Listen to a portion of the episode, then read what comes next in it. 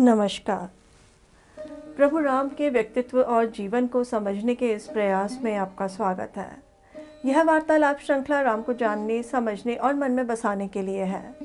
इसमें मैं योगी तपंत अपने मार्गदर्शक एवं गुरु अनिल चावला जी के सम्मुख को जिज्ञासाएँ प्रकट करती हूँ और वे समाधान करते हैं। आइए इस वार्तालाप का आनंद लें। अनिल जी बहुत बहुत स्वागत है आपका। नमस्कार।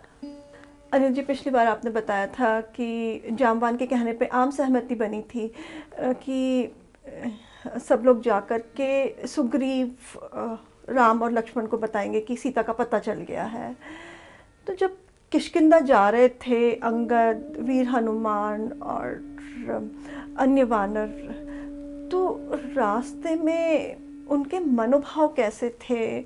उन्हें क्या मिला क्या क्या मिला रास्ते में?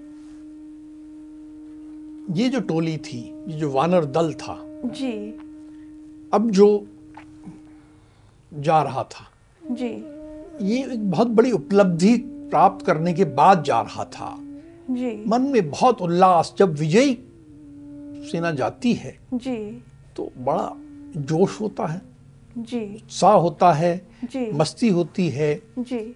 और ये भी एक समझने की बात है कि ये लगभग डेढ़ दो माह का समय जी। इन्होंने बहुत कठिनाइयों में गुजारा था। कभी खाने को मिला कभी नहीं मिला कई बार बहुत लंबे समय तक नहीं मिला। बीच में ऐसी समय में आ गया कि लगा कि जीवन ही समाप्त हो जाएगा। निराशा भर। निराशा भर गई। उन सब कट्टू अनुभवों के बाद आज मन में मिठास भरे हुए। जी। उछलते कूदते मस्ती करते ये जा रहे थे और बड़ी उत्साह में जा रहे थे बहुत तेज़ी से जा रहे थे। जी। जब ये लोग किष्किंधा पहुँचने वाले थे जी। तो उसके थोड़ा पहले एक स्थान पे एक बहुत खूबसूरत बगीचा था। जी। उसका नाम था मधुवन। जी। ये सुग्रीव के परिवार में जी। कई पीढ़ियों से था जी। और उनके परिवार के लिए व्यक्तिगत रूप से सुरक्षित था। जी। इसकी सुरक्षा का जो पूरे रक्षक दल था जी। उसका प्रमुख जो थे वो सुग्रीव के मामा थे। उनका नाम था दधिमुख। जी। और एक राजाज्ञा थी कि कोई भी वानर कोई भी अन्य इस वन में जी। नहीं जाएगा। ये केवल राजा के परिवार के व्यक्तिगत उपयोग के लिए है राजा स्वयं के व्यक्तिगत उपयोग के लिए। तो ऐसी राजाज्ञा थी। जी। और इस वन में बहुत मीठे मीठे फल थे। बहुत खूबसूरत वन था बहुत सुंदर था। और फलों की खाने की मधु की भरमार थी। जी। ये सारे वानर वहाँ से गुजरे। जी। अनिल जी जब कोई एक आम व्यक्ति ऐसे वन को देखता है तो उसके मन में भी थोड़ा लालच आ जाता है कि मैं कुछ फल तोड़ करके खा लूँ ताजे ताजे फल तोड़ के खाऊं। तो यहाँ जो वानर थे इनका मन में भी तो लालच आ गया होगा कि हम भी जाकर के फलों का उपयोग करें। बिल्कुल। मैंने बताया कि किस मनोभाव से आ रहे थे। जी। इतने कष्ट झेलने के बाद फिर इतने उत्साह जी। सब देखने के बाद सबके मुँह में पानी आ गया। सब वानर बिल्कुल ललचा गए। ललचाने के बाद इन्होंने कहा "हम्म, क्या किया जाए? तो जो उनके दल का नेता था। जी। युवराज अंगद उनसे पूछा जी। कि युवराज आपकी अनुमति हो तो हम्म, हम जरा आनंद ले लें। जी। अंगद ने भी पूरा सम्मान देते हुए जो वरिष्ठ थे जी। जामवान जी। उनसे अनुमति मांगी। जी। जामवान ने भी कहा हाँ हाँ। तो जब जामवान से इशारा मिल गया जी। तो अंगद ने आज्ञा दे दी कि बिल्कुल। अब क्या था? वानरों को तो जो चाहिए था मिल गया। सब धड़ाधड़ घुस गए अंदर। क्या राजाज्ञा और क्या दधिमुख और कौन सुग्रीव का मामा सब भूल गए।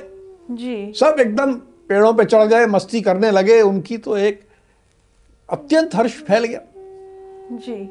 कोई सब फल तोड़ तोड़ के खा रहे हैं केवल खा नहीं रहे। जी। उनसे खेल रहे हैं। कोई इधर फेंक रहा है कोई उधर फेंक रहा है। हैं, मधु पीकर मस्त हो रहे हैं। हम्म, कुछ उछल रहे हैं। कोई एकदम गा रहा है। हम्म, कोई हंस रहा है। कोई ज़ोर ज़ोर से चिल्ला रहा है। कोई किलकारियाँ मार रहा है। कुछ लोग एक दूसरे से गले मिल रहे हैं। कोई हम्म, करतब दिखा रहा है। आज की भाषा में कहें तो एक बिल्कुल उच्छृंखल पार्टी का माहौल हो गया जिसमें हर तरह का नाटक हो रहा है। गाना रोना किसी को जाके के, के नोच देना और फिर वो उसके पीछे भाग रहा है हर तरह की मस्ती पूरी मस्ती शुरू हो गई। जी। अब जब ऐसी मस्ती शुरू हो गई तो ये वन रक्षक जो थे वहाँ पे जी। उन्होंने कहा ही क्या हो रहा है गए उन्होंने समझाने का प्रयास किया कुछ लोगों को। जी। कुछ को थप्पड़ उप्पड़ मार दिया। जी। कुछ के साथ थोड़ा झगड़ा किया। कुछ के साथ बात करने का प्रयास किया। जी। हर तरह का उन्होंने प्रयास करने का कर, कर लिया कि प्रयास कर ले हर तरह से। जी। वन रक्षकों ने सब किया। लेकिन ये वानर तो पूरे उत्साह में कोई सुनने की के लिए तैयार ही नहीं। स्वयं दधिमुख जब आया जी। उसने प्रयास किया। तो ये उसके साथ भी मस्ती करने लगे। उसी को घसीटने लगे। कोई उसी को नोचने लगे। वो इनको थप्पड़ मारे इन्होंने भी उसको थप्पड़ मार दी बिल्कुल ऐसा और सारे फल तोड़ लिए जितने खाए उससे ज़्यादा बिगाड़ दिए। पूरी तबाही मचा दी। कोई दधिमुख नहीं, दधिमुख को मार रहे हैं, दधिमुख को खींच रहे हैं, दधिमुख का मज़ाक उड़ा रहे हैं, सब ऐसी मस्ती चल रही है। कौन सी राजाज्ञा और कौन सुग्रीव का मामा? कोई मतलब नहीं। फुल मस्ती में आ गए। अनिल जी, जब ये आपने बताया भी कि दधिमुख को भी घसीट रहे थे, मारपीट चल रही थी स्वाभाविक है कि वन रक्षक के साथ भी इसी तरह का कुछ व्यवहार हो रहा होगा। तो फिर वीर हनुमान ने क्या कहा? हाँ। देखो वीर हनुमान वैसे तो बड़े धीर गंभीर आदमी है। जी। जब लंका गए थे तो उनसे ज़्यादा बुद्धिमान कोई नहीं। जी। उनसे ज़्यादा गंभीर नहीं समझदार नहीं सब तरह से सब कुछ थे। जी। लेकिन अब वो रूप खत्म हो गया था उनका। अब तो वो मस्ती वाले रूप में थे। और मस्ती में उनसे बढ़ के कोई नहीं। जब ये सब चला कि दधिमुख वन रक्षक को के साथ मारपीट हो रही है रोका जा रहा है हनुमान ने कहा वीर हनुमान ने कहा सबको सुनो। जी। तुम इन सबसे परेशान मत हो। तुम लोग तो अपना ध्यान खाने पीने मस्ती करने में लगाओ। इन सब दधिमुख और वन रक्षकों को तो मैं संभाल लूँगा। ये मेरे पे छोड़ दो। मतलब अपने दल को और प्रोत्साहित किया। उनको ऐसा प्रोत्साहित करके जी। करता देख के युवराज अंगद थे जो दल के नेता थे। जी। वो जोश में आ गए। बोले ये जो वीर हनुमान है ना बहुत बड़ा काम करके आ रहे हैं।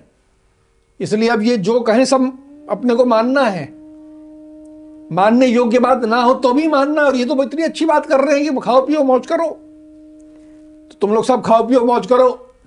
जी। अब कुछ सोचो मत। बस खाओ पियो मौज करो। और ये रक्षक वक्षक कुछ नहीं होते तुम तो मज़े करो। अब तो साहब और जोश भर गया। बिल्कुल मस्ती जो है और बढ़ गई। कोई जो है लड़खड़ा रहा है थोड़ा नशा हो गया। जी। हम्म, थोड़ा पी लिया। हम्म पीने के बाद मधु पी लिया तो उसका नशा है तो कोई पक्षियों की तरह गा रहा है। जी। कोई अलग अलग जानवरों की आवाज़ निकाल रहा है। कोई गरज रहा है। हम्म, कोई सो रहा है सोने का नाटक कर रहा है कि मैं सो गया हूँ तो दूसरे लोग जाके उसको खींच रहे हैं उठा रहे हैं या उसको घसीट रहे हैं। जी। कोई हंस रहा है? कोई रोने का नाटक कर रहा है तो लोग उससे के साथ मस्ती कर रहे हैं। मतलब एक बिल्कुल पागलपन का की मस्ती चारों तरफ़ फैल गई। जो रक्षक है जी। वो भी जैसे उनके लिए एक मस्ती करने की एक वस्तु है ऐसे मज़े कर रहे हैं। जो रक्षक दिख गया जी।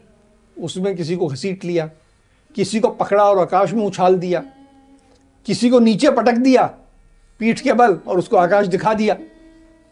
इस तरह करके सब और जी। एक विशुद्ध पागल मस्ती एकदम छा गई। जब ये ऐसे वन रक्ष वानर वन रक्षकों को पीट रहे थे फिर सब वन रक्षकों ने और फिर दधिमुख उन्होंने क्या किया? अब जो ये सारे वन रक्षक थे घबरा गए। ये एक कोने में गए दधिमुख के पास कि भाई ये क्या किया जाए? जी। हम्म ये तो इनका घमंड बहुत बढ़ गया है। जी। ये तो आ, मस्ती बहुत आ गई। तो दधिमुख ने कहा नहीं अब हमें व्यवस्थित चलना पड़ेगा। जी। तो अब अपन सब एक साथ चलते हैं जी। और तैयारी करके चलते हैं। जी। तो किसी ने कोई वृक्ष उठा लिया किसी ने बड़ा पत्थर उठा लिया किसी ने आ, कोई एक वृक्ष की डाली उठा ली लाठी उठा ली इस तरह करके सब तैयार होके जी। गए कि अब हम जाते हैं और इनको रोकते हैं। जी। अब जब ये ऐसे गए तो जी। वो तो जोश में पहले थे। इनको देख के और मज़ा आ गया। वो सारे दौड़ के इनके पास पूरी वेग से आए। और एक एक को जी। को फिर से मारने लगे। स्वयं युगराज अंगद जी। ने दधिमुख को पकड़ लिया।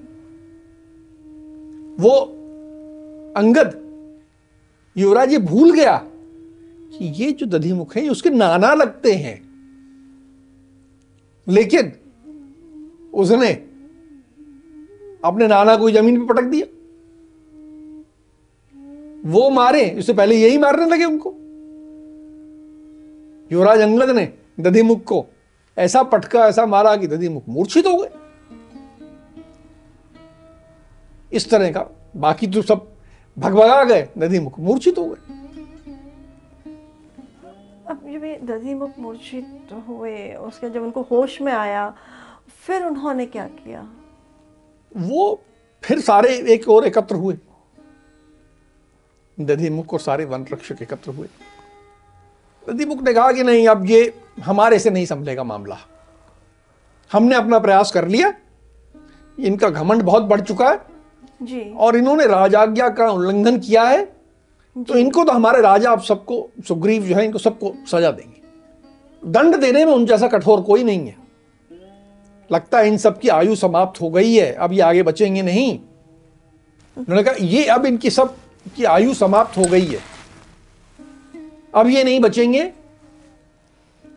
हमें तुरंत इनको यहीं छोड़ के जी। हम सब तुरंत चलें और राजा सुग्रीव के पास जाएँ जी। और उनसे इनकी शिकायत करें वही अब इनका इलाज करेंगे। जी। अब ये अपनी पीड़ा लेकर के जब अ, सुग्रीव के पास गए तो वहाँ पे इन्होंने किस तरह बताया कि क्या हुआ है? राजा के दरबार में पहुँचे। जी। दधिमुख पिट पिटा के आए थे। जी। शरीर पे दिख रहा था कि उनके शरीर पे चोटें हैं। जी। बिल्कुल ऐसा एक पिटा हुआ व्यक्ति जैसा होता है वैसा दिख रहे थे। जी। उन्होंने अपना मुख बिल्कुल उदास तो था ही उनका। जी। उदास मुख। जी। अपने सिर पे हाथ जोड़े बिल्कुल गए और जाके राजा सुग्रीव के जी। चरणों में अपना माथा टेक दिया। जी। हम्म, घबराए कि भाई ये इनको जरा अटपटा लगा जी। कि ये माँ मेरे मामा कुछ आके मेरे चरणों में माथा टेक रहे हैं कुछ इनसे गलती हो गई है क्या हो गया है? जी। तो उन्होंने कहा कि मामा मैं आपको अभेदान देता हूँ आप निशंक हो जाइए बिल्कुल मन में शंका मत लाइए जो कुछ हुआ है बताइए। हम्म, क्या हो गया? जी। तो अब दधिमुख खड़े हुए और बताया कि साहब क्या बताऊँ? जी। हनुमान के साथ एक पूरा वानरों का दल आया जी। और उन्होंने पूरे मधुबन को नष्ट कर दिया ऐसा किया वैसा किया मुझे मारा ये किया वो किया सारी पूरा वृतांत बड़ा अच्छे से बताया कि कैसे मेरे को भी मार दिया। जी। हम्म, और मेरे वानरों पे, पे हमला किया ऐसे हम लोग घायल हो गए चोटिल हो गए सारी बात बताई जब ये बता रहे थे इतने में राम लक्ष्मण भी वहीं आ गए। जी। तो लक्ष्मण ने देखा कि ये कुछ शिकायत कर रहा है। जी। तो लक्ष्मण ने पूछा कि भाई किसकी शिकायत कर रहा है? क्या है? जी। फिर सुग्रीव ने क्या उत्तर दिया लक्ष्मण को? वो सारी बात सुन रहे थे सुग्रीव। जी। वे लक्ष्मण की ओर मुड़े और कहा कि ये मुझे बता रहे हैं जी। कि युवराज अंगद जी। के साथ जो वानर थे जी। वे आए हैं और उन्होंने मधुवन के सारे फल खा लिए तोड़ दिए नष्ट कर दिए। वहाँ विध्वंस मचा दिया। वहाँ पे जितना मधु था सब पी गए। हम्म। और इनको भी पीटा। जी। ये बताने आए हैं। फिर राम लक्ष्मण की ओर उनके कहा इसका अर्थ यह है जी। कि आपका काम हो गया है। अब आपको चिंता करने की आवश्यकता नहीं है। राम और लक्ष्मण थोड़े चकित हुए। ये काम हो गया। जी। बोले देखिए एक माह की सीमा समाप्त होने के पश्चात जी। वैसे तो ये लोग वापस आने की हिम्मत ही नहीं करते। जी। मेरे से इतना डरते कि आते ही नहीं। जी। एक माह की सीमा समाप्त होने के बाद जी। यदि ये इतने उत्साह में आए जी। हैं और इतना ज़्यादा उत्साह कि इतने फल खा गए इतना मधु पी लिया जी। तो निश्चित रूप से ये सफल होके आए हैं तभी है। ये जो वन है ये साधारण वन नहीं है। ये भी जानते हैं कि ये देवताओं द्वारा मुझे मेरे परिवार को दिया गया है। कई पीढ़ियों से हमारे परिवार में चला आ रहा है। जी। वहाँ जाने की हिम्मत कोई नहीं करता।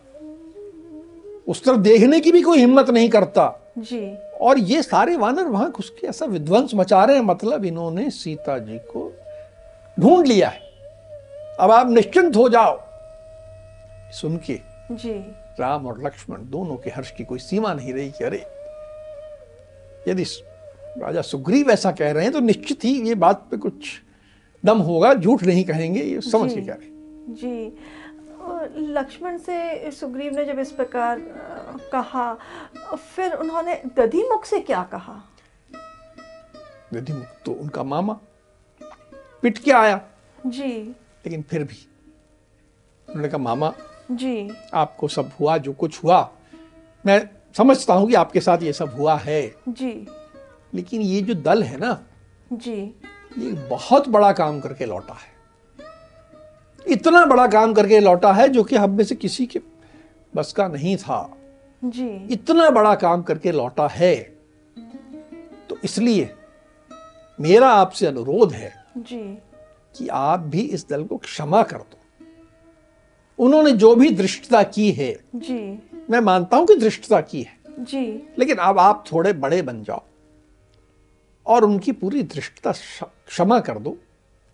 जो मेरे वन का विध्वंस हुआ उसकी मुझे कोई चिंता नहीं है। जी। आप पर भी कोई दोष नहीं है। जी। आप वापस जाइए। जी। और आज के बाद आप ही उस वन के रक्षक रहेंगे आप ही उसकी के पास उसकी ज़िम्मेदारी रहेगी। आप जाइए और जाके जी। उस दल से कहिए जी। कि जल्दी आ जाओ शीघ्र आ जाओ आपको बुलाया है। जी। बस इतना कहो। जी। और कुछ मत करना उनसे नाराज़गी मत दिखाना। जी। बहुत जो मेरा हर्ष है वो भी बता देना कि मैं हर्षित हूँ। तधिमुख बड़ा चकित कहा तो मैं सोच रहा था कि उनको मृत्युदंड मिलेगा। जी। और यहाँ कहा जा रहा है कि मैं हर्षित हूँ। क्या करे राजा? जी। जी अब दधिमुख और जो वन रक्षक हैं वो वापस मधुबन आए होंगे। फिर उन्होंने क्या किया? क्या कहा उन लोगों से? जब दधिमुख जी। और वन रक्षक वहाँ मधुवन में लौटे जी। तो माहौल बहुत बदल गया था। जी। जब होता ना जब पार्टी हो गई तो सब लोग एक उसके बाद उतरने लगती है। जब लौटे तब तो काफ़ी समय व्यतीत हो चुका था। जी। तो सबका वो जो उत्साह था वो ठंडा हो गया था। थक भी गए होंगे। थक गए थे कोई अपना सिर धो रहा है कोई मुँह धो रहा है कोई पानी पी रहा है कोई अ, किसी भी तरह नशा उतारने का सबका बन बन चुका था। जी। अब वो मस्ती का जो माहौल था वो खत्म हो गया था। जी। अब ये रक्षक भी गए। जी। तो दधिमुख जो है पहले बड़े आक्रामक थे। जी। उसकी जगह बड़े हाथ जोड़ के माथे पे हाथ जोड़ के सिर झुका के गए। जी। और गए कि ये सब रक्षकों ने जो कुछ क्रोध किया जी। आप उसे क्षमा कर दें आप उस पर कृपया आप लोग क्रोध ना करें। जी। आप अंग, युवराज अंगद के पास गए आप युवराज हैं। जी। और ये जो वन है तो आपकी ही संपत्ति है। जी। इसलिए जो आपने किया बिल्कुल सही किया। ये तो आपकी संपत्ति है। ये तो मेरी मूर्खता थी कि मैंने आपको रोका। कृपया मेरी मूर्खता के लिए मुझे क्षमा कर दें। अब तो भाषा ही बदल गई थी। जी। कि मैंने बहुत बड़ी मूर्खता की कि आपको रोका। जी। मुझे कृपया क्षमा कर दें। जी। जैसे पूर्व में आपके पिता जी। इसका उपभोग करते थे जी। वैसे ही अब आप के जो राजा हैं सुग्रीव वो करेंगे। और आगे आप भी राजा हैं। तो आपका तो करना हक ही है। तो आपने जो किया बिल्कुल सही किया। मैं गया था सुग्रीव के पास। जी। ये बताने कि जो आप आए हैं। जी। और मैंने सारी बात बताई। जी। और मेरी ये बात सुन के जी। कि आप लोग यहाँ आए हैं बड़े आप बहुत प्रसन्न हुए आपके चाचा कि आप आ गए हैं। जी। बड़े प्रसन्न हुए। उनको मैंने बताया कि आपने वन का पूरा विध्वंस कर दिया है। जी। तो उससे भी उन्हें कोई चिंता नहीं हुई कोई परेशानी नहीं हुई। वो तो बस प्रसन्न ही प्रसन्न है। जी। और बस मुझे इतना आपसे कहने को कहा है जी। कि अब आप लोग और विलंब ना करें। जी। शीघ्र अतिशीघ्र वो आपका प्रतीक्षा कर रहे हैं आप उनके पास मिलने पहुँच जाए। जी। अब दधीमुख की इस तरह की बात सुनने के बाद फिर अंगद ने क्या कहा? युवराज अंगद ने अब वो गंभीर हो गए थे। जी। सब वानरों की तरफ़ मुड़े। जी। कहा कि जितने वानर हैं सबने अपनी इच्छा अनुसार मधु पी लिया। जी। हम्म, अब तो जितने फल खाने थे वो भी खा लिए। जी।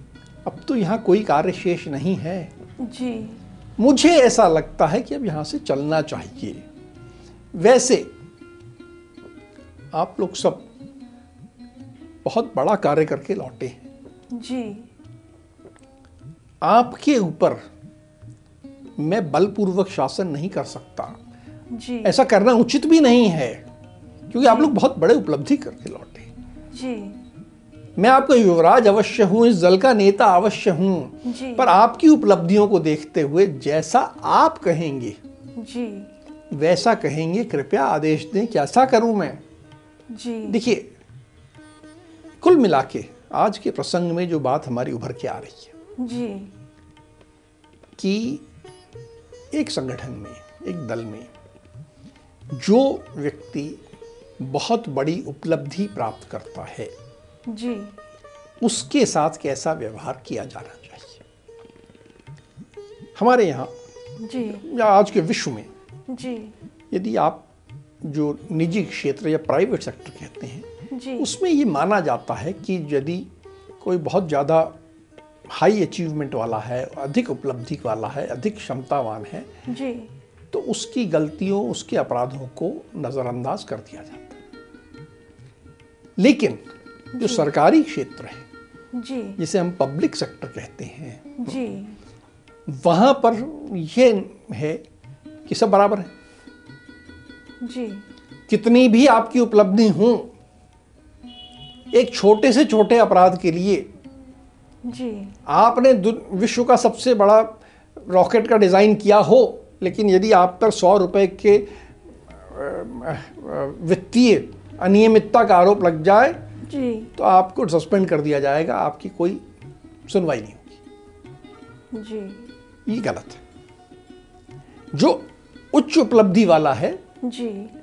उसके अपराध भी गंभीर अपराधों को छोड़ दें जी। उसके अपराध भी क्षमा करने योग्य। यदि हम ध्यान दें तो पहले एक प्रसंग में जब सुग्रीव ने आदेश दिया था वानरों को जाओ ढूंढो जी। तभी उन्होंने कहा था कि जो सीता को ढूंढ लाएगा जी। वो मेरा अत्यंत प्रिय होगा मेरा प्रियजन होगा और उसके सौ अपराध भी मैं क्षमा कर दूँगा। तो यहाँ इन्होंने एक अपराध किया। जी। उस पर उन्होंने कोई विचार नहीं किया। कोई सजा देने की बात नहीं क्योंकि अधिक बड़ी उपलब्धि लेके आए हैं। जी। तो उपलब्धि लाने करने वाले प्राप्त करने वाले को क्षमतावान को जो भी उच्च योग्यता प्राप्त है और अपनी उपलब्धि करके अपनी क्षमता सिद्ध कर देता है जी। तो उससे व्यवहार बदलना चाहिए। ये बात राजा सुग्रीव के व्यवहार से भी दिखी हमें। जी। और अंत में युवराज अंगद भी वही भाषा बोल रहे हैं। हर कदम पे जी। युवराज अंगद अब आदेश नहीं दे रहे। जी। वो सम्मान दे रहे हैं। यह सम्मान देना क्षमतावान को जी। ये बहुत महत्वपूर्ण बात है और हमें इस शिक्षा को ग्रहण करना चाहिए। जी। अनिल जी ये जो आज आपने प्रसंग बताया ये मैंने पहले कभी नहीं सुना और इसमें एक और बात मुझे लगता है कि जब भी हम धर्म की बात करते हैं तो वो एक बहुत, ऐसा लगता है गंभीर विषय है, बहुत गंभीरता भरा हुआ है। पर यहाँ पे तो आज का प्रसंग सुनने के पश्चात ऐसा लग नहीं रहा है कि उसमें मौज मस्ती भी शामिल है थोड़ी, जैसे इन्होंने मौज मस्ती करी और फिर उनको है कि ये मौज मस्ती क्षमा करने योग्य है। तो ये एक, जैसे आपने अभी बताया कि एक बड़ा कार्य करते हैं तो उसके पीछे जो छोटी कोई गलती भी हो गई तो वो क्षमा कर दी जानी चाहिए। ये हम सबके लिए सीखने वाली बात है। और एक तरफ़ से हम कहें तो उसको हम सम्मान दे रहे हैं, कोई बहुत बड़ा तोहफा नहीं दे रहे, पर उसका इसी तरह से हम सम्मान कर रहे हैं कि हाँ आपने इतना एक हासिल कर लिया है, बड़ा कार्य किया है तो कुछ छोटी मोटी गलती जो है, उसको माफ़ किया जा सकता है। अब हम आज की चर्चा को यहीं विराम देते हैं। अगली कड़ी में राम और हनुमान के जीवन से जुड़े कुछ अनछुए पहलुओं के साथ हम दोनों फिर उपस्थित होंगे। राम राम। राम राम।